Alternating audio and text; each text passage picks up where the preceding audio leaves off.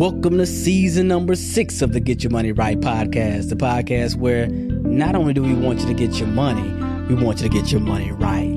This show is designed specifically for ambitious moms, dads, husbands, and wives to help you get money out of the way so you can live life on your own terms. And if you're finally ready to transform the way you do money, head over and grab one of our free resources at yourmoneyright.com. Again, that's yourmoneyright.com. talking about money.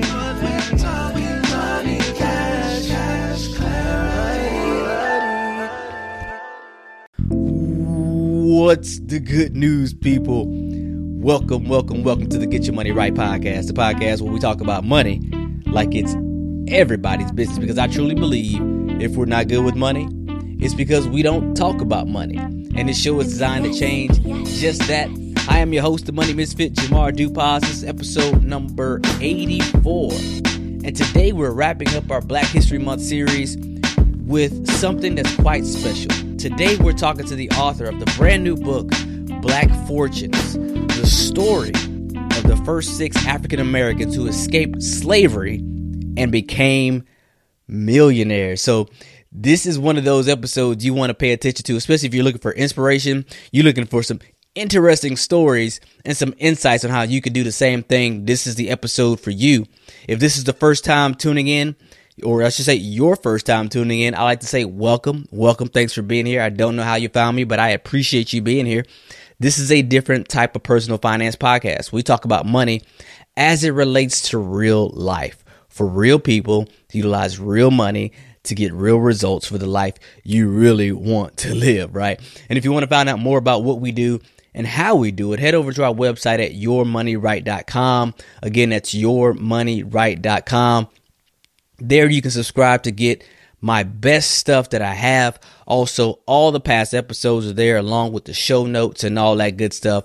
And even consider come joining us in our Money Misfit Money Misfits Facebook group where we continue on with the discussion and talk about money right? so that's what we're about today. So today is a special treat. Like I said, we have the author of the book Black Fortunes, Mr. Shomari Wills, and this gentleman is was a pleasure to talk to. Uh, it was inspiring to hear about uh, his family. Uh, his ancestry, his direct lineage that actually makes it into this book, which is pretty cool. His insights on information that we thought we knew. You know, if you were one of those people who thought Madam C.J. Walker was one of the first, or was the first black uh, woman to become a millionaire. You're in for a treat. There is some scandal behind that story that he shares with us today. He talks about his journey from understanding when it was time for him to write the book and what he did to actually get the book out, who he talked to, what connections he made. We talk about that because you know I'm gonna ask those type of questions for you, especially for my inspiring aspiring authors that are listening to this uh, episode we we go in depth on this. this is some really interesting stuff uh, in this book. And i say this a few times during the during the interview but it's one of those books you want to be able to pick up. So i will put all the links to everything we mentioned in the show notes the links to the books the links to the resources websites and all that good stuff in the show notes where you can find at yourmoneyright.com forward slash 84 that's the number 8 and the number 4 yourmoneyright.com forward slash 84 and so this is a really good interview. It's in depth.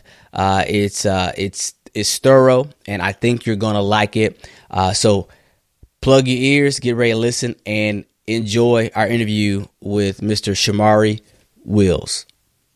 All right, Misfits, welcome to the show. The author of this amazing book, Black Fortunes, Mr. Shomari Wills. Thanks for joining us, Mr. Wills. How you doing today? I'm doing great, Jamar. Thanks for having me on. It's an honor to be on the podcast. Man, it is my pleasure. I have set this on video before, but we are doing Black History Month, and I was researching previous episodes we did a couple of episodes ago. Talked about how slaves were able to actually buy their own freedom and how that actually worked. The next level of that was how did they become free, and then how do we get those first millionaires? And as I'm doing the research, I run up on your book and I realize, man, you didn't already did the research. so before we get into this book, before we start talking about it, we want to know who you are. You know, tell us a little bit where you're from. tell us you got family, you're married, you got any kids. Let let everybody know where you're from because I believe that uh, not only does writing this book make you successful, but I believe that there's always a backstory behind that. There's a support group behind people who are able to do things like that. So tell us a little bit about where you're from and and your family life and all that good stuff. Well, yeah, I'm, I'm from Washington D.C. I was born in D.C. Uh, but my family's from Atlanta. Uh, you know, I have three brothers and a sister. I was my my uh, parents' first child born in Washington D.C. because my family's originally from Philadelphia. And sort of the backstory behind that is that my mother's side in particular kind of has a um, tradition of you know a lot of things, but entrepreneurship and business ownership. And my great great uncle, his name was John Drew. He was one of the first black millionaires uh, in the history of Philadelphia. So that was always in the family line. Uncle Johnny, rich Uncle Johnny.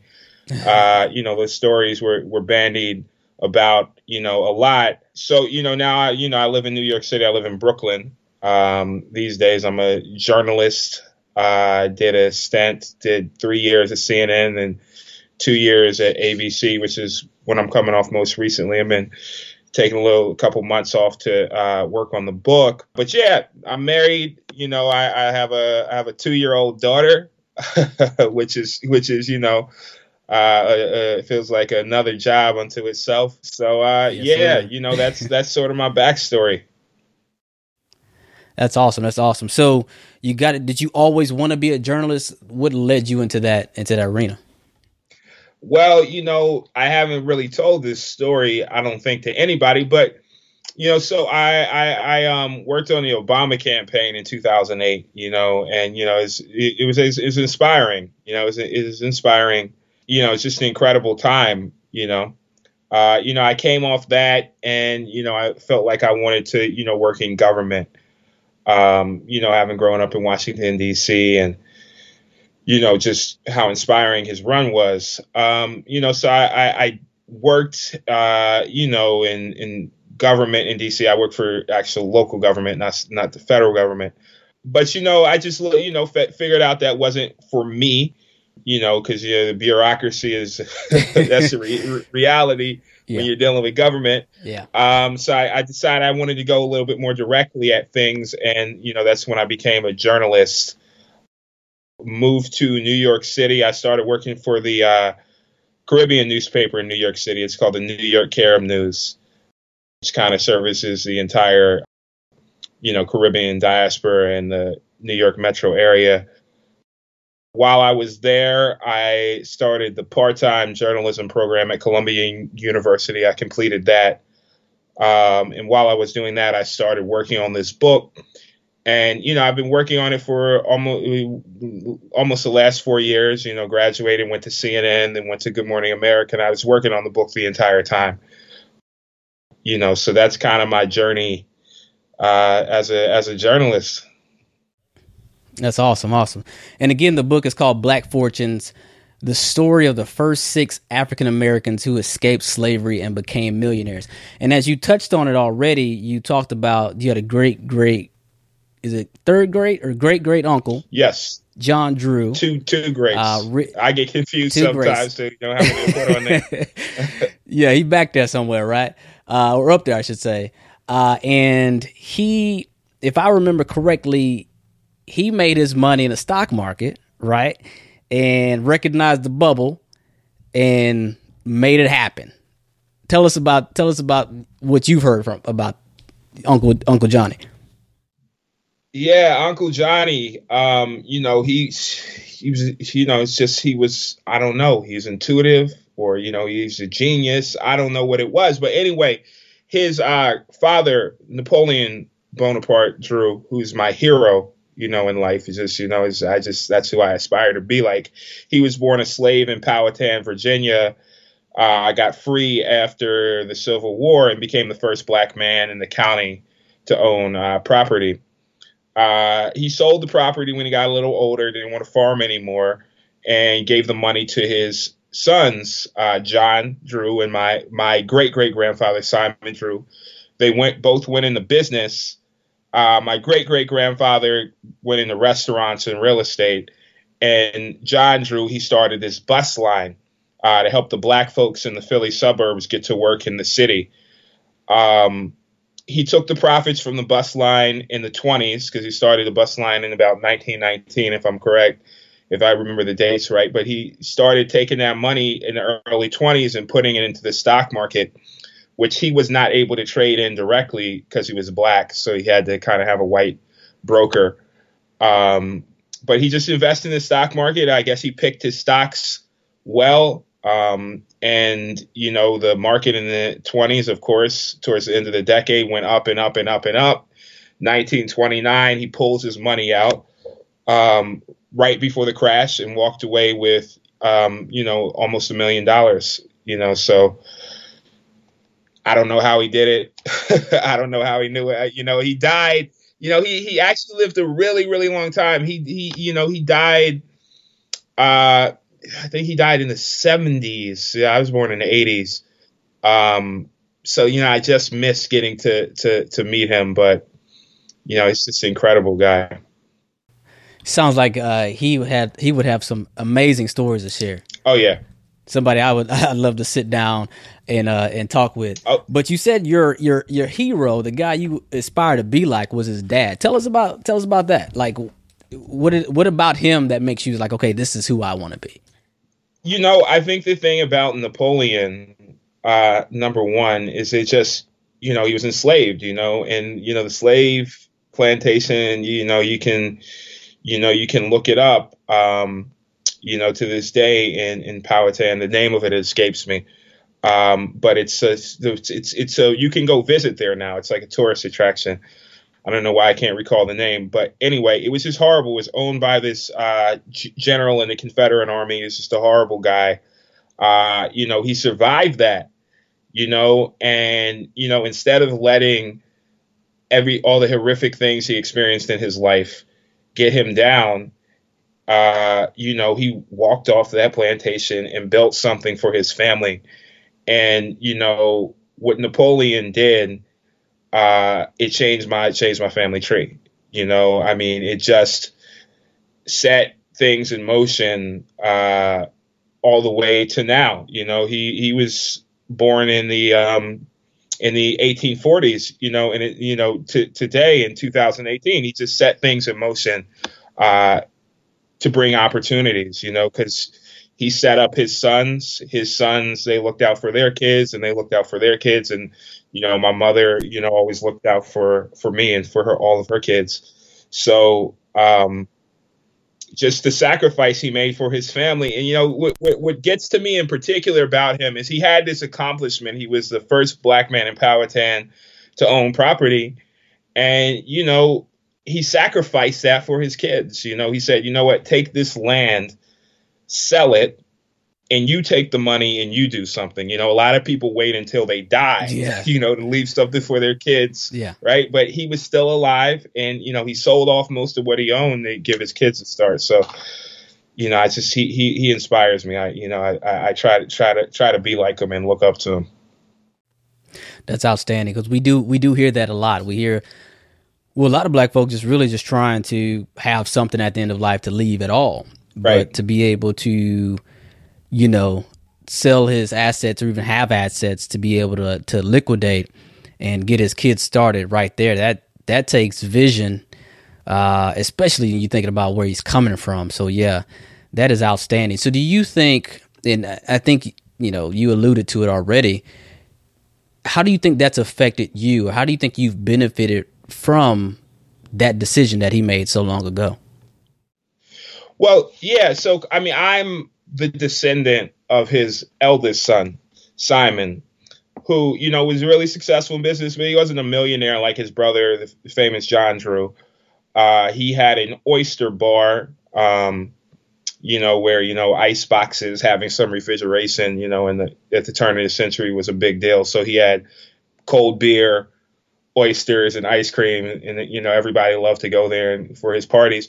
But you know basically he had this he had you know um, you know these local businesses. He owned a lot of real estate too.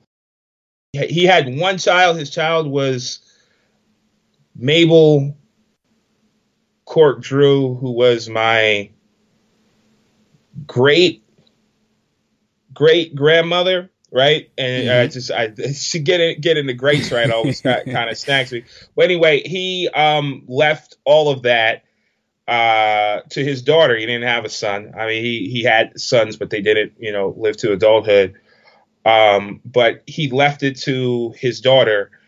And um, you know, as a black woman, as a woman, you know, just to have assets, really, you know, um, you know, put her, you know, on a different, on a different, um, on a different trajectory.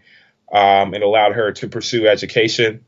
Um, you know, she went to college. She went to, um, you know, graduate school, became a teacher, um, and you know, just allowed her to pursue education. Um, allowed all of her kids to pursue education, and you know, to kind of circle back to Napoleon. Um, you know, and you know, this is something that really touched me when I found it. You know, looked at the census records for him. He was illiterate right? You know, mm. and a lot of people wouldn't want to say that. That would be like, you know, some people in my family are, you know, embarrassed by that.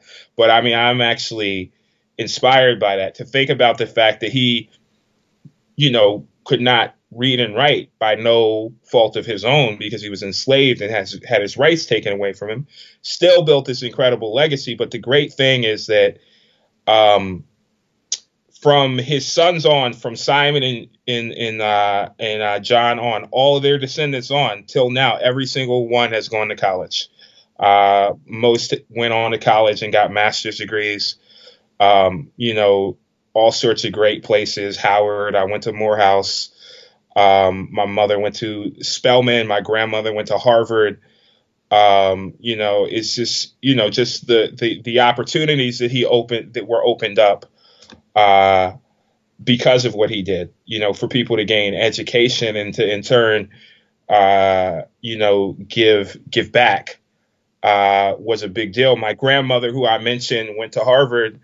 Uh, she was a principal in uh, the Philadelphia area of a couple schools, and you know, one of the things that were is really cool about her life is she uh, two of her disciples were Patti, not disciples, I should say students um, she was able to mentor were Sherman Hemsley and Patti LaBelle in the Philadelphia area. Really? You know, so it's kind of cool that you know she was able to get give back and help them along. You know, and they you know all contribute and they contributed to um, you know the culture, contributed in you know their own ways. So just open the door for folks to have richer lives and in turn, you know, make a a, a bigger contribution. You know, so I, it's the big big impact. That's uh that's awesome, and uh, and I want to ask you as we, as we're still kind of early in this conversation. You know, we talking about decisions he'd made, and uh, I'm sitting here and I'm looking at this book, and I'm thinking, I'm looking at you. We're having this conversation. I'm looking at this book, which is really well done, by the way. It's a beautiful book. Oh, thanks, uh, uh, which, if you, you, of course, you're listening, but get the hard, get the hardback up. This is one of those books you want to put on your bookshelf and leave to your children, right? Like it's because it's these are stories that we gotta hear more of. Um, and I'm wondering if uh, Shemar is going to do a sequel to this. I know I hadn't told him I was going to do this. I was wondering if he's going to do a sequel to this to follow up with these families to see if we know what his these lineage, lineages are doing today. Uh, but anyway, um, back to Napoleon, the decision he made and, and the effect on your life. Do you think uh, you would have the audacity to write such a book if he did not make that decision and if the these values hadn't been passed down through your family? You know, I mean, I don't. You know, I don't. You know, because I think there's something genetic. You know, because there was just just you know just to be so daring to be so so audacious i mean they were known him and his sons we used to say they were arrogant because they were just so cocky mm-hmm. You know, there's these this black man and his sons that came out of slavery and they just had no limits in terms of what they thought they could do. So I think, yeah. you know, I, I, hope that I got a little bit of courage from them, but uh, more so than that, just the foundation that was set in terms of education. Um, you know that they they were able to uh, you, you know fund for their descendants. Um, you know, I think it was was big. You know, just just just for me, um, especially you know my mother. You know, she's such a, a brilliant woman, such a well educated woman. you know, be, being raised by teachers. Her mother was a teacher, her grandmother was a teacher, uh, and you know, she taught me. Uh, she, you know, reading and writing and speaking well were always a huge, huge thing for her. So, you know, just to have the confidence to, you know, try to write a book, try to, uh, you know, go into the field of communication, you know, it, it all kind of all came from that, you know. Yeah, that's awesome. So, talk, talk to us about the process, the book, the book process in itself, right? So, uh, there's aspiring uh, authors out there listening to this, or people who have a book in them. Heck, I'm thinking about writing uh, several books. Uh, you know, how did you get hooked up?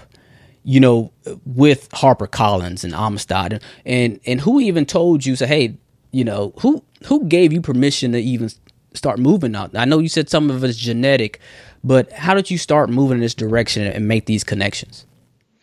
Well, so when I was at Columbia, you know, I, I have to say, um, there's two two two professors at Columbia, just incredible journalists. Uh, you know, my wife, uh, I met her in Atlanta just after I graduated from Morehouse College, and you know, she's in public health. But when I remember on one of our first dates, she said, "You got to read this book by this guy called Howard French about Africa. It's called Africa: A Continent for the Taking." you know, and it was like maybe our second or third date. And, you know, of course, you know, I read the book, you know, um, and it's just this incredible book. And I just became like a huge fan of Howard French. Got to Columbia and who's a professor there, but, you know, Howard French. You know, so I really wanted to meet him and get to know him, you know, the time in the time I was there. You know, and we never could hook up because he was always traveling or, you know, his classes weren't available so I ended up taking. They have a book writing seminar at Columbia. I took that. You know, which they've published something like 60 books came out of the seminar, and it's run by Samuel Freedman. He's a New York Times veteran. He's just an incredible journalist, and uh, took that class and you know developed a book proposal there.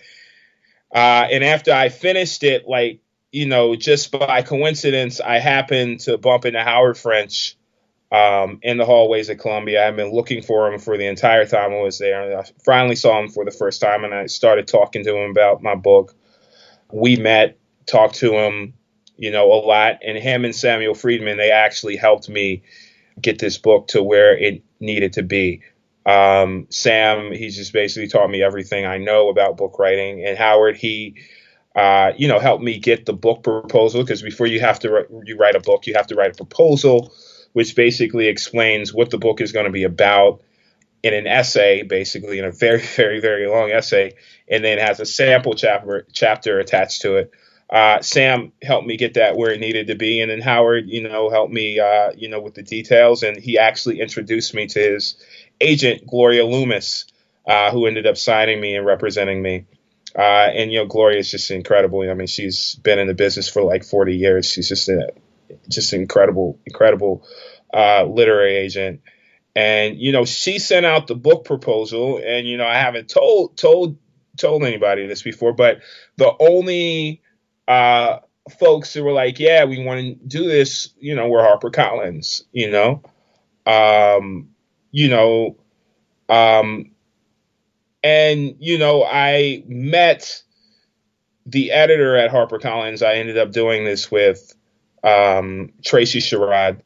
Uh, you know, shortly after that, you know, she wanted to meet me, get to know me, and you know, she invited me to this party, like a super fancy party, the fanciest party I've ever been in, been to in my life. It was, it's called the Studio Museum Gala. I mean, if you can believe it, this is twenty five thousand dollar plate, you know, thing. And she, she was just like, ah, oh, you know, just come real casual and it's crazy. Like Nicole Murphy was there and you know, just all these crazy people were there. Tracee Ellis Ross was there, and it was just this crazy party. And we just sat and we talked about the book. And you know, I got to know Tracy, you know, and she's just, you know, you know, has an incredible track record. You know, she's done incredible work as an editor, and she's just a really, really sweet person and one of the only African American editors in, you know, big publishing, I should say.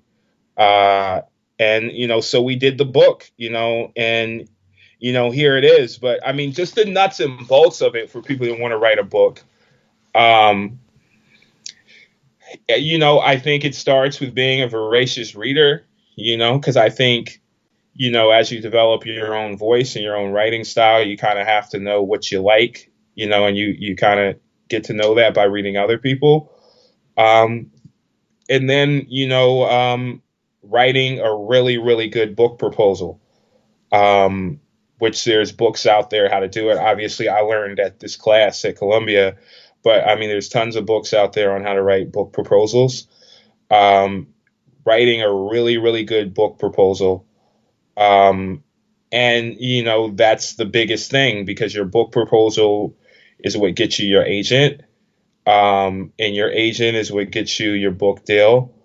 Um, but it all starts with a really, really good book proposal. So, you know, that's kind of the magic, uh, magic key, you know, to, to make a book happen, a good proposal. Yeah, I tell people all the time. We talk about it on on the show. It's it's all about marketing. Right. Right. It's right. it's commu- it's communication. Right. It's marketing. It's, de- it's delivering what the people want to hear. Right. Right. right? Exactly. So they want it. They, there's something they're li- they're looking for. Mm-hmm. If you can sh- give them what they're looking for, mm-hmm. right? Mm-hmm. Uh, keep it relevant and uh, you know utilize your, your talent and skills and you're a perfect example of this you know here you are you you're working with CNN and you're you're having these jobs, but you've you've had this book in you for, you know, for somebody could argue from birth, right? but you've had this book in you for years. You've been working on it. Uh, you, you at Columbia, you you're you have people that you look up to, you admire. You have a vision of kind of where where you want to go, right? Or, or what you want to do, or who you want to be like. And you're like, look, I need to find this person. So you had a vision. Uh, the stars lined up you found that person. Uh, you've been working on your craft. You've been a voracious reader. You're making these connections. Apparently, people like you, right?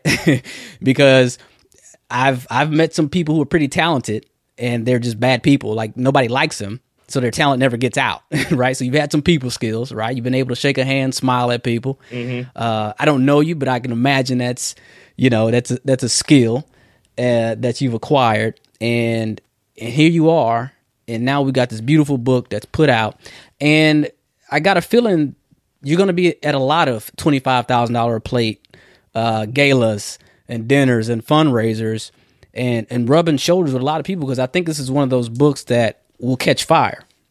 And if it doesn't it should right? Well, well, i appreciate that jamar. Let's, let's, let's hope. Yeah. And, um, i was telling you this before and just so everybody else knows i'm uh, I just got this book right, um, and it came in same day, and I'm I'm sitting here trying to I'm trying to skim through it right, so I can get prepared for this interview, and it was the most difficult thing that I ever had to do because it caught my attention every time I kept trying to skim, like it wouldn't let me just you know read the bold print and move on. You know, your writing style draws you in and makes you really want to hear about these people. And and there's one thing that you wrote in here that is so relevant and i thought it was so real wit- written. It's something that i've you know of course that i and because we know we talk about money on this show. And and very other many other people have talked about and i'm going to read uh, just a couple of paragraphs. And you talk about the creation of black wealth is an important but overlooked subject in the economic and social history of the united states. African americans were treated as property during slavery and were stripped of their economic and social personhood, reduced the commodities to be controlled, managed, bought, sold, underwritten, and leveraged, attaining economic independence and power was a revolutionary act. read that last sentence again. Attaining economic independence and power was a revolutionary act. And I almost feel like that is the same deal today. Mm-hmm. Yeah. Yep. Elaborate on that for us. Well, you know, I mean, so slavery and all forms of, you know, oppression um, are, you know, just, you know, incredible human atrocities, you know, which we, we know, you know, from a suffering perspective and a spiritual perspective and a psychological perspective, what they do.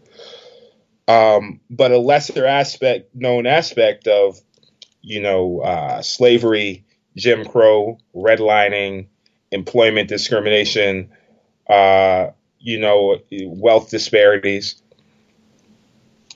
is that it's an economic problem too. It's an it's an economic crime too. You know, Abraham Lincoln, um, he said the reason he couldn't stand for slavery, in addition to all the horrible things, is that it was theft of another man's wages. And you know, for African Americans in this country, um, in addition to having our you know civil rights um, and our freedom, you know, always being you know picked at and taken away, we've had to deal with, you know, economic oppression. You know, we've had to deal with a lack of freedom, a lack of wages, our property in our neighborhoods being devalued, uh, you know, lower wages for the same work, not having access to good jobs, not being able to invest in the stock market, you know, not being able to work at certain places. And this is devastating psychologically, but it's also devastating economically when you don't have the money, right? Yeah. And, you know, we don't think about the economic component of racism. We don't think about the economic component of these of these structures. And so the way I see it, when you go against that, that's powerful, right? When you say I'm not going to let you strip away my economic power you know, that's revolutionary. Now, I mean, you can take that and you can waste it on something, you know, that's not really worthwhile, but still just to have that power, you know, as an African American to have financial power, economic power is is you know, it's just important. It's huge. Yeah. And of course, you know, you know I agree with that, right? We Of course, uh, yeah. I've, yeah, I've, I've talked you know, this whole podcast is based on that, right? The based on the fact that you know there is no independence without financial independence, right? It's and it starts with the dollar. It starts with uh, you know knowing where every dollar goes and being mindful of it and uh, moving moving forward and telling it what to do, right? Almost in a sense that mm-hmm. now your money becomes your own servant, and uh, it's amazing. Which and we talk about how some of these same struggles are going on today. Uh, but mm-hmm. multiply that by a thousand, right? If if you could if you could do that with these six characters that you talk about in this book. And so I want to get back to that and and talk about who was the gentleman uh, who was the was the, the the the slick talker. I remember you were telling a story about how he they came a whole lynch mob came to his house and mm-hmm. he had mm-hmm. to escape out the back door. Let's let's talk about Jeremiah about Hamilton. That, yep. Jer- yep. That's it. Jeremiah Hamilton. One of my favorite one of my favorites out of this book. Tell us a little bit about him. So, you know, slick talker is an understatement. You know, they used to call him. He was a black uh, investor, black Wall Street broker. Um, in you know the 1840s, 1850s, and 1860s, he was he was aggressive. You know, he was a very aggressive investor. Um, you know, and, and you know, and people didn't like that. He was a cutthroat investor. That's probably a better word. But he, you know, he made money. Um, and you know, he uh, you know, was very successful, you know, investing in, you know, commodities, um, you know, as well as securities and real estate, you know, as a broker and you know became very wealthy and he had this brownstone in downtown new york. Um, he's married to a white woman a younger white woman. Um, this is in the 1850s and 1860s mind you. Yeah. Not the 1950s and 1960s 1850s and 1860s when slavery was still going on um, and he's lived in a brownstone he wore expensive clothes and you know he had a wig of just flowing straight black hair, you know, because that was his, just his, that's his style, you know, that's that's that's how he got down. Um, but anyway, so fast forward uh, to the Civil War. Um, and during the Civil War, the Union they needed troops, so they had a draft, right? And in New York City, in particular, you had a lot of uh, recently arrived Irish immigrants uh, living in New York City who got drafted you know, to fight in the army. And they're like, wait, I just got to America and I got to go fight for these black people. You know, they weren't, right. you know, they weren't into it, right? And so they, they went crazy, right? They flipped their lid, a lot of them. And, you know, they started rioting Uh, they, you know, burned down government buildings. They started attacking black people, crucifying them, lynching them, killing them. I mean, it was just, it was, it was bloody and it was brutal. And so Jeremiah Hamilton, as this rich black Wall Street investor, the only black broker on Wall Street, um, you know, was probably the most famous black man in New York at the same at that time, or you know, one of there's maybe another, maybe the top three definitely. Um, and so the lynch mob, they said we got to go to if we're gonna, you know, be acting a fool and attacking black people, we have to take out the top one, of course. So you know, they marched on his house as a lynch mob, and they were going to lynch him and hang him from the lamppost outside his house. Uh, this was not the smartest mob in the world. As they were marching towards his house, they started chanting out his house number, you know, so he could hear them coming. His house number was 68. They were chanting 68, 68, 68. And so he hears this. Uh, he's in the house with his wife and he hears his mom coming. He knows what they plan to do to him, obviously, or you would think that he knew as a black man what they were going to do to him when they found him. And, you know, so he just went out the back door of his house and he bolted, you know. And the mob came and they looted his house. You know, they kind of kept his wife hostage for like a couple of hours and then they left after they had taken everything and smashed everything they could. Um, but yeah, that was just his his story. And, you know, after emancipation, he kept going, he kept investing. Uh, you know, became a millionaire, didn't didn't didn't let it stop him. Uh, you know, so he was a fearless, he was a fearless brother. I, I, I got to tell you that. Yeah, obviously, uh, and it's funny because you know, as I, I, was doing a little bit of research, like I said before, and I, I, ran into him, and I thought the the guy was just fascinating. Like he was beating these cats at their own game, and they couldn't stand it. Yeah, they right. They yeah. was like, look, yeah. yeah, it's like this old this this Negro has got to go, right? Mm-hmm. Uh, and that is uh that to me that's funny, right? That's gonna upset some people, mm-hmm. but it, it's mm-hmm. funny. Yeah, it is. it is. It is. Uh, and then so um, the next one I want to talk about, and we're not going to touch on it because y'all y'all got to get this book because these stories, like I said, they pull you in, and you the way Shomari writes this, you really feel like you're you're almost like you're watching a movie, right? You're like you're in it, and it it almost feels like it's you know, it's a it's it's a fiction piece, right? and these are these are these are real people. And so uh, kudos to you again uh, your writing style in this book. But uh, one of my favorite lessons, I actually learned this a while ago, but then to hear that a black woman actually uh, benefited from this, became one of the very first black millionaires, is they talked about the gold rush, mm-hmm. right? And the people who made the money during the gold rush, rush wasn't the people that found the gold, but the people that did was what Miss Mary Ellen Pleasant did. So tell tell us a little bit about her. So Miss uh, Mary Ellen Pleasant, uh, she was a free black woman uh, from Massachusetts because you know they didn't have it's a free state. Um, she was uh, she grew up in Massachusetts in the 18 1830s uh, um, and 1840s and, you know, basically when the gold rush began, um, she went to California, you know, to join in. Um, the gold rush, this is the 1849 gold rush, the 49ers. Um, which was in, it was remarkable that she went out there because it was like a month long trip on on the boat. You know, the Pana there was no Panama Canal, so you had it was super super long journey. Um, people died on the trips all the time and there were no women out there and there were no black people out there and so she went out there by herself as a, as a black woman right so once she got to the gold rush you know she didn't head for the hills obviously to go mine for gold like a lot of other folks did she just got into a little bit of you know uh, everything the, the first thing she got into was money lending um, so, you know, the, the miners, you know, the miners, they kind of had this boom and bust lifestyle. You go in the hills, you get some gold.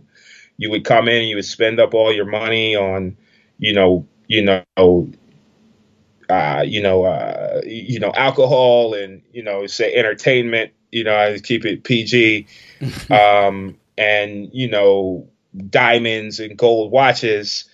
Um, and you were broke, right? And you had to head back up in the mountains. But in the meantime, you needed some money to tide you over, right? And who would step in with the money? It was Mary Ellen Pleasant. She got a large inheritance from her husband in Massachusetts who died uh, before she left. So she lent money and she lent it um, at a really, really high interest rate. I think she charged 10% interest per month, which is really, really, really high. So she was always lending money to these uh, 49ers, to these uh, these gold miners.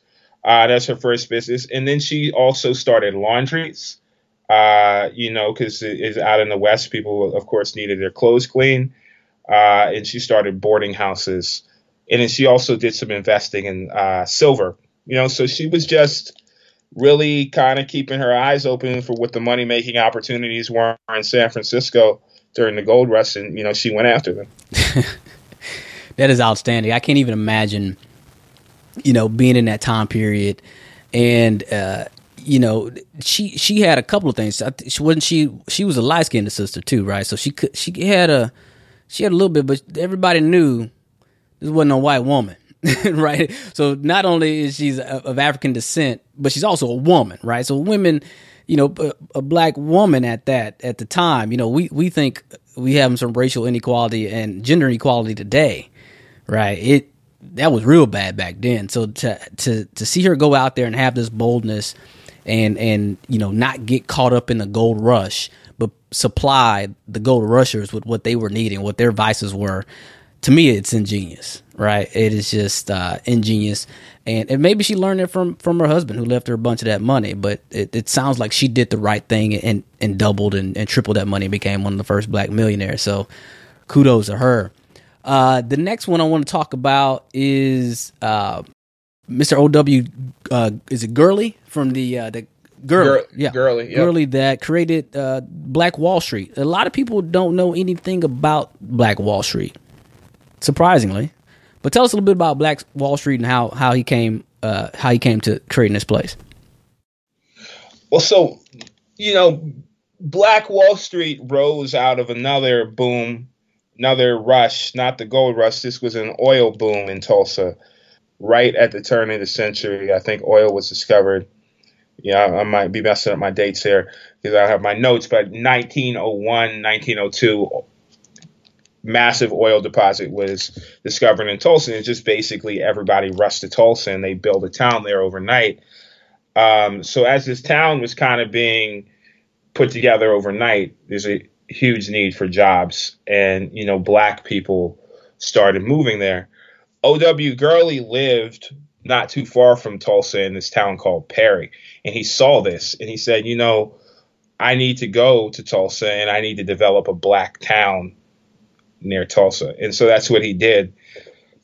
Tulsa um, was um, bisected. There was a by a set of train tracks. There was a set of train tracks that ran through it, and you know the south side of the train tracks. That's where you know the town was being built, where all the white folks were, and the north side of the train train tracks was abandoned and he, along with a uh, you know a, a, another another uh, indu- black industrialist, they built a town on the north side of the tracks for black folks, and you know they called this town Greenwood, and so the town grew and grew and grew, and black people flocked there from all over the country. They were trying to get get away from lynching and you know Jim Crow and all the horrible stuff that was happening to black folks, especially in the South, and they came to Greenwood because there were lots of jobs in Tulsa because of the oil boom um, and because you know you could come to this independent black town.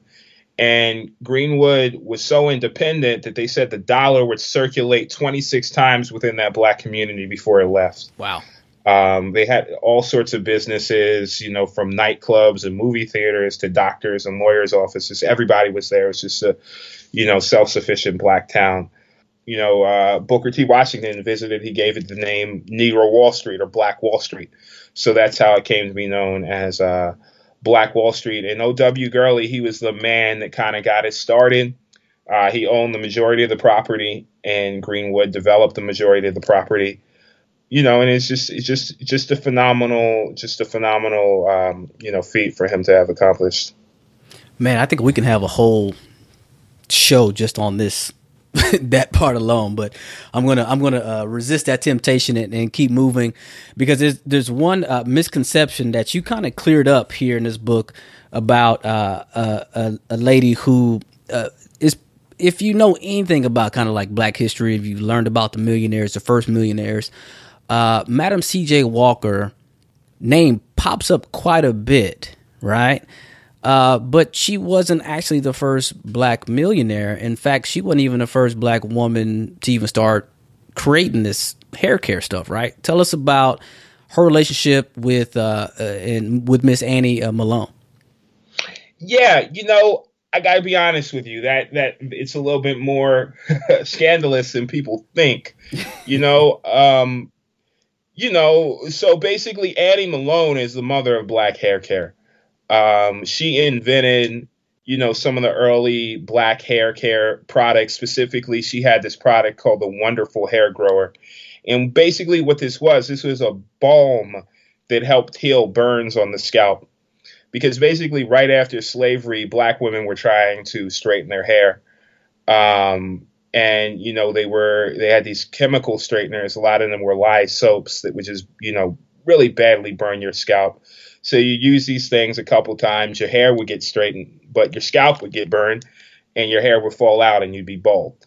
Um, is really really bad. And so she created something, a balm that could heal those to heal those burns, so your hair could eventually go back, grow back. And then once it started growing back, you know, she had shampoos and all sorts of different products to help you deal with your hair, uh, specifically for African American women. And, you know, so she built this company over time. She started it in Peoria, Illinois in the 1880s. Um, and, you know, built it from her, literally from, you know, her kitchen sink, her sister's kitchen sink, rather. She lived with her sister as a child because she was an orphan. Um, and, but she built it up to a big company and built a headquarters in St. Louis. In St. Louis, she met this young woman. Her name was Sarah Breedlove and she was a laundress. You know, she was very poor. You know, she was kind of working for subsistence wages as a, as a laundress.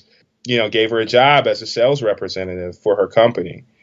After a little while, this woman named Sarah Breedlove, she moved to Colorado and she says to Annie Malone, "Hey, let me go sell your products down in Colorado because you don't have anybody selling them down there." When she gets to um, uh, Colorado, her and her husband, whose name was C.J. Walker, um, decide to just use basically Annie's formulas and start their own company. And of course, you know, this guy, her boyfriend, C.J. Walker, they got married and she became Madam C.J. Walker and started the Madam C.J. Walker brand, basically selling replica formulas of Annie Malone's products, and she sold the wonderful hair grower. And you know, so you know, her hair business it was it wasn't it wasn't really a super super big hair business, but what she was really good at, she made herself a celebrity because she developed a relationship with the black press. She really knew how to publicize all of her business accomplishments um, you know, shopping expeditions, donations to charity. And just to give you an idea, the Madam CJ Walker company, it was, you know, this was a six figure company, right? This was a company that did, you know, you know, while Madam, Madam CJ Walker was alive, anywhere from, you know, ninety thousand to two hundred thousand dollars a year in business. Annie Malone's company was a million dollar company, multi million dollar company. They were doing upwards of one and two million dollars a year in business. So they it wasn't really that big by comparison. But CJ Walker just had this incredible relationship with the black black press, and she like really liked to spend money. You know, she bought bought bought a lot of fancy stuff. So it was like, hold on, wait a minute, look at this. She's got to be the richest black woman in America, right? She's always she's got you know you know, fancy cars and she's got, you know, a brownstone in Harlem and she's got another house over here. And, you know, she's, her house is well decorated. But, you know, she was really, she battled with, you know, she used a lot of debt, you know, to sort of finance her lifestyle. So she battled with that her entire life, you know, and she, but she, you know, that was difficult for her too because she didn't really, you know, it was difficult for her to be perceived as though she had more money than she actually did. at one point, Booker T. Washington asked her for some money to donate to the Tuskegee Institute. And, you know, she couldn't donate the amount that he thought that she would be able to. And, you know, she wrote him back and she said, you know, Booker T, I've often been mis- mistaken for a rich woman and it causes a lot of problems for me, basically. You know, um, so she was, you know, she was balling, you know, but it, it wasn't necessarily making millions, you know. Right. Um, really, Annie Malone was the black hair pioneer, and of course, the other folks that we talked about, uh, you know, Mary Ellen Pleasant and others even predated them. So she wasn't the first. Annie Malone is a person who kind of did what she did before her and on a larger level, uh, who we don't really talk about, you know. So wanted to give her give her some um, just shed some light on Annie Malone's story.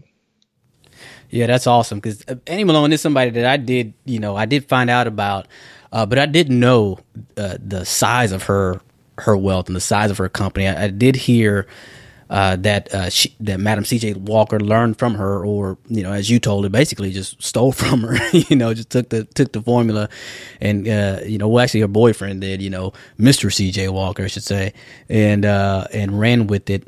And this again, this book leads so many other insight, insights, and there's there's a few other ones that uh, I would love to talk about, but we we, will be here all day talking about it. Again, this is uh, an amazing book, and it's an amazing. And I'm saying that because, and I haven't even finished it yet, y'all. So, uh, you know, I haven't even. I just like I said, I just got it, and I've been tearing through it, uh, and it just draws you in.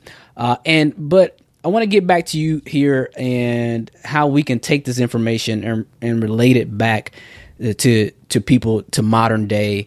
And you've been working on this book for four years you've come from a family uh, that has given you uh, a good foundation in the sense that you've you've heard these stories, right? Because we've talked about this a lot. That representation matters, right? Mm-hmm. I don't think I don't think we necessarily have a lack of resources. I think we have a lack of stories. Right. I think we have a lack of, of vision. Um, and so, with all this research, with your background, what is it tell us something about money that you believe today that you you know you you know that you didn't used to believe right? What did, what did you learn about money that you probably that may have been a myth or maybe changed the way you look at look at it today?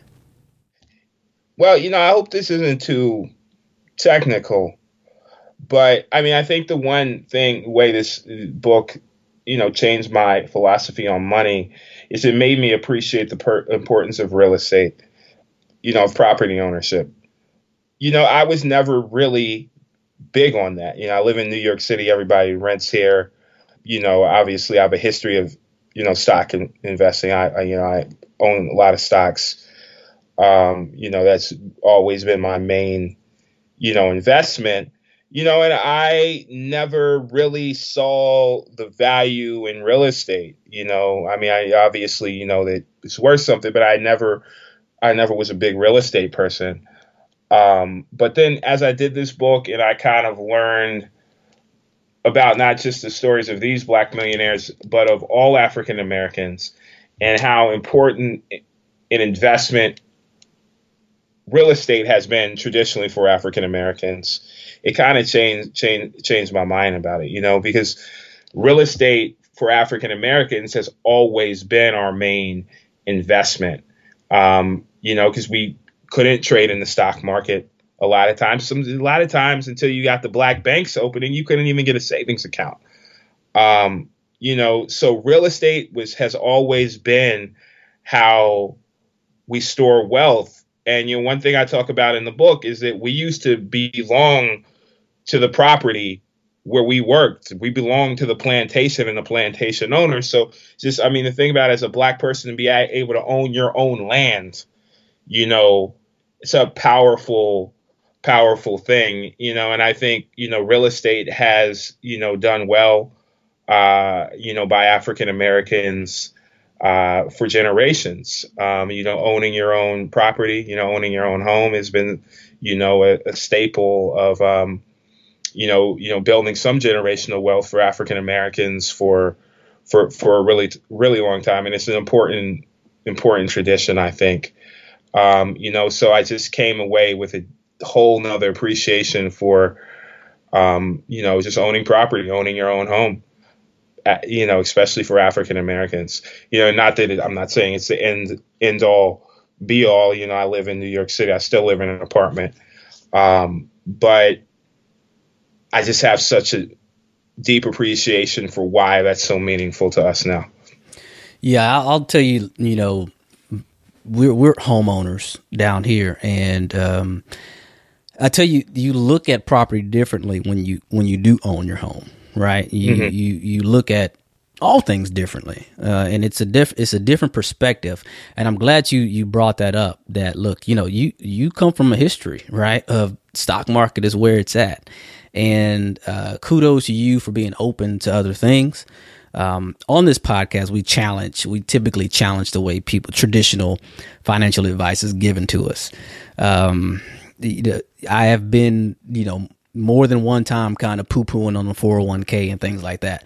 So, but uh, that is outstanding that you got that vision because, you know, as we're listening to these stories and I'm, and, I, and I'm reading these stories, the same thing that stood out to me like, man, land w- was and is important, right? It is important. And because it gives you access and it, it gives you uh, not only just a place to be, right? Because we look at it now as just a place to be, but I think I think more importantly is the mindset that you get behind home ownership or land ownership or just ownership in general.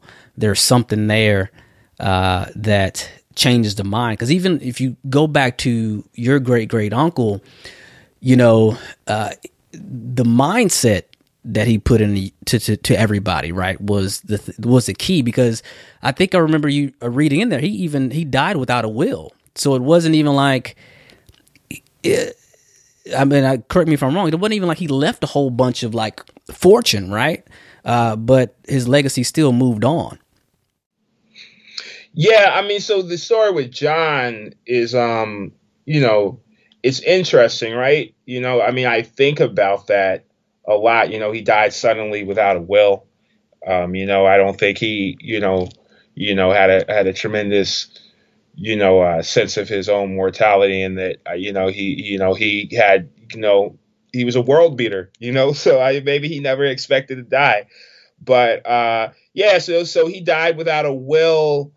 And you know, then his money, you know, ended up with his uh, second wife, you know, and you know that money was not managed skillfully, you know, and I'm not saying that she went in out and brought mink coats and all that stuff because she didn't, but she just she didn't have the same investment skills that he had. And you know, she kept most of the money in cash, you know, so it did not grow, you know, and then, you know, when she passed away, the money went to my mother and, you know, my aunt, you know, and I, you know, it wasn't a tremendous amount of money by then but yeah, you know, and I, I, I sometimes think about like, you know, it's important, you know, within a family that everybody, you know, knows about money, you know, because sometimes if it's the mother that manages the mon- money or the father or the uncle or whatever, and, you know, something happens to them, you know, everybody is lost. So, you know, it's, it's, you know, I think it's really important for, um, for for everybody in a family, uh, you know, to know about money management. Um, just for you know, it's just you know, based on you know, you know, this the story I recounted. Man, you look sound like you read my manuscripts, man. That is, you know, I I tell people all the time is like, you know, you don't have to know everything about money, but you know, you need to know about money, right? Uh, even in in our marriage, I'm obviously the money guy, right? But mm-hmm we make financial decisions together and I've watched my wife grow in that understanding, you know, over the years. She went from somebody who absolutely didn't want to have anything to do with the money, right? Uh, financial, emotional, financial scars in the past, you know, uh, didn't really talk about money. I didn't talk about money coming up either. I just got tired of being broke. Mm-hmm and it's like I got to do something different, right? Right, right. And uh, and so we we have a game plan in place. Like my wife knows if I'm if I'm gone, here's what we you know here's what we're gonna do. So I encourage everybody to to take heed to that. But even though even even with that being said, if you just listen to the story, like even just his life, although he didn't have a will, although he didn't leave a whole lot. Maybe he didn't leave marching orders or for his wife, but the way he lived still inspires today, right? Generations after generation after generation. We used to uh, have old preachers to say, you know, you may be the only Bible that people ever read, right? Uh, representation matters. So the things that you're mm-hmm. doing today, the, the, the way you're living today, Shomari writing this book today, you know, will impact so many people, even whether or not they read the book or not, right? Like I'm now I'm fired up. I want a pretty I want a pretty book like this. I want one that looks good and goes out and and and uh and that's well written and all that good stuff, right? You just buy simple act of you uh, letting your talent out, letting your goods out, and, uh, and sharing it with the world, having the boldness and the audacity to do that, just can move mountains and can affect change for generations after generations. And we need so much more of this. We need so much more of this hashtag Black Excellence to be on display, uh, if you know what I mean. So, with that being said, uh, Mr. Wills, uh, what's what's next? What's next for you uh, with the book? Where, where, where are you going with it? Well, with the book, you know, we're just going to continue to try to, you know, get folks to, uh, you, you know, become aware of it, you know, uh, get to know the stories. You know, March, uh, we'll, we'll be on the road. You know, to take the book on the road. We've been mostly doing, you know, sort of local, uh, book events. So we'll be in a few different cities in March. I will, um, you know, I tweet out, you know, the, the, the, the schedule when I have it, but we'll be in Philly, um, to do something in Philly with uh, Marc Lamont Hill. Uh, you know, we'll be in LA, uh, Chicago, Atlanta, and I, you know, we're putting together an event in DC now too. And you know, I probably need to come down to Houston too now after talking to you. Um, yeah, but you know, I think we're going to take it on the road. Um, you know, there's some exciting stuff with the book. Um, you know I don't know if I'm supposed to talk about right now, but it's it's it's out there on the on well, the you, internet. You don't have to talk about it, but I had heard, you know, through the grapevine that uh, somebody may be picking this up for some type of television, uh, you know, some type of some on screen type of work. So I had heard that through the grapevine. So y'all be on the lookout. He if he can't talk about it, I can talk about it. So and you know I'm gonna tweet about it. I'm, I'm gonna write about it. I'm gonna you know I'm gonna let my whole tribe know about it. The Money Misfits will know about it, and we will support this book. Um, uh, so congratulations on that. I appreciate that. Congratulations on that thing. Uh, that you can't talk about. And congratulations on the book in general. Congratulations on the wife, on on a, a baby girl. You got your two year old. You're doing your thing. I appreciate you. I mean, I don't know if anybody. I appreciate what you're doing. Uh, I love what you're doing. I'm glad you had the audacity to write this book, to believe in yourself, and even through all that, being a husband and, and, a, and a father, and you know, working. And I'd imagine you stayed up quite a few nights to get this thing out, right? right. So, but you know, my two year old sleeps, you know, I, so you know, thank you to her for that. You know, so right, that's good. That's good. Uh, so so I appreciate that. Before we close out, anything else you want to share with with the money misfits today before we before we uh, find out where we can connect with you? yeah, two things. I try to keep it short. I so I talked a little bit about John, how he didn't have a will. You know, he was a millionaire. My actual great great grandfather Simon, his brother, he actually did. You know, he had all that stuff set up, and his wife knew exactly how to manage what he had, and his his daughter did and one of the interesting, I think that was because he didn't have sons, right? You know, John had sons, right? So I think he assumed they would just handle things after, you know, he died, you know, which they didn't. Uh, my great great grandfather only had the, had a daughter, mm. you know, so I think he felt like he needed to make sure things were set up for his wife and his daughter, and that they knew about money um, and that ended up starting a tradition of very strong women, you know, within our family. Other thing I want to say about property ownership, just to put something out there. I don't know if people know this, but 98% of the acreage in the United States is owned by white Americans. Um, you know, so I mean that's something to think about in respect to what we were saying about property. Um, 98% you know, so yeah, you know, again, you know, I think property ownership uh, is something that you know is on the decline a little bit for African Americans. So something we all should be thinking about, you know. Absolutely, absolutely, and we we will be continually talking more and more about that. We've done a few shows on mortgages and, and home ownership, but we're definitely going to talk a lot more about uh, property ownership and actually how to get involved in it with uh, little money and all that good stuff. No shenanigans, no scams here. but uh, we're definitely going to talk a lot more about that from a real perspective. Everybody knows how I do things how I get down. So, man, I appreciate this. Where can everybody follow you, find out where you're going to be, keep up with you, find out where, where do we get the book from? Tell us a little bit about that. Yeah, so you can follow me. Everything is at Show Wills, S H O W I L L S, um, S H O W I L L S uh, on Twitter, Instagram. Um, you can follow me on there. Um, I'm launching a website soon. I'll tweet that out and put that on Instagram when it's ready. Um, the book, um, of course, is on Amazon, uh, BarnesandNoble.com. It's in um, all major bookstores. It's in most independent bookstores. If your independent bookstore doesn't have it, just tweet at me and I'll I'll I'll make sure uh, I'll make sure that they get it. Uh, they carry it. Um, yeah, so you know, hopefully you guys pick it up. You know, I you know I, I'm I'm proud of the book, but even more, I'm proud of our ancestors and our history, and you know, I hope everybody uh, gets to know a little something about them. Outstanding, outstanding. Mr. Shomari Wills, thank you so much for hanging out with me and the Misfits. Again, we appreciate what you're doing. And man, just keep going. We're rooting for you. I appreciate it, Jamar. This is awesome. And uh, we, I appreciate you. This is the most fun I had in a while. So I appreciate it. I'm glad. All right, man. Take care. Okay. You too, Jamar. See? See? I told you that was good, right? Uh, again, big shout out to Mr. Wills for coming on and doing this uh, episode, especially on such a short notice. I had just discovered this book uh, a couple of days before we did this this interview, and he agreed to come on and do that. So again, Mr. Wills, thank you so much for taking the time out away from your your your wife and, and your daughter. Uh, thank them for us as well. We appreciate the knowledge you dropped here. We appreciate the effort you put into putting this book together. Uh, and uh, so, again, just thank you for that.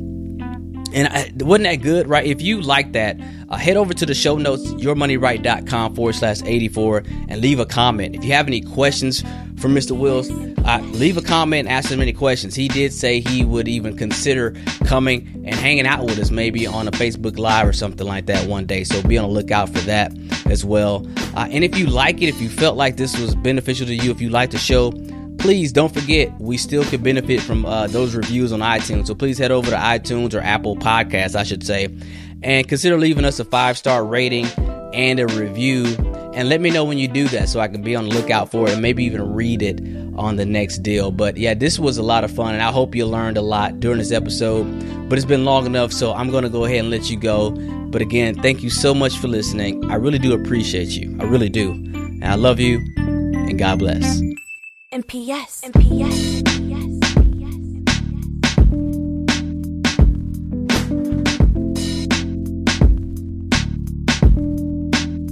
Said we're talking about money. money, money, money cash, cash, cash. I said we're talking